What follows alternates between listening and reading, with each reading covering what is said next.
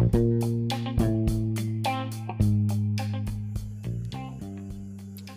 everyone welcome back to the another episode आज का topic है वो कौन सी सबसे बड़ी गलती है जो नए फाउंडर्स अपने बिज़नेस में करते हैं? A friendship founded on business is better than a business founded on friendship इसका मतलब बिज़नेस में बनी हुई दोस्ती से बेहतर वो दोस्ती है जिन्होंने दोस्त होने के बाद बिज़नेस शुरू किया। हमने मूवीज़ में फिक्शन में और अपने आसपास भी सुना ही है कि बिज़नेस और प्रॉफिट्स को लेके बहुत झगड़े होते हैं। बहुत कॉम्प्लेक्स है बिज़नेस और फ्रेंडशिप्स दोनों साथ में मैनेज करना। क्योंकि बहुत बार अपने टीम मेंबर्स और हमारा विजन एक ही डायरेक्शन में हो, ये पॉसिबल नहीं है। और इसकी वजह से चोट दोनों बिज़नेस को और रिलेशनशिप को लगती है और कुछ भी नहीं बच पाता।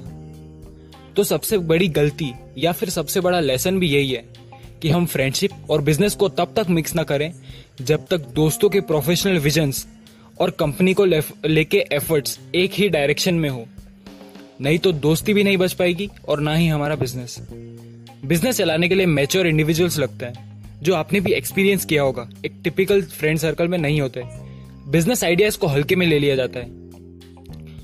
अगर आपके अपने फ्रेंड के साथ बिज़नेस है और बहुत अच्छा रिटर्न दे रहा है, जिसका मतलब आपको बेस्ट पार्टनर मिल चुका है और उसके साथ आप बिना बिज़नेस या फिर फ्रेंडशिप को लूज किए एक्सपांड कर सकते हो।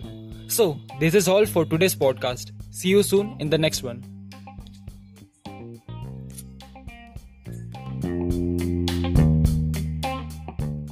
welcome to another episode of being प्रणाम birds do follow us on our Instagram for more tips being entrepreneur enjoy your self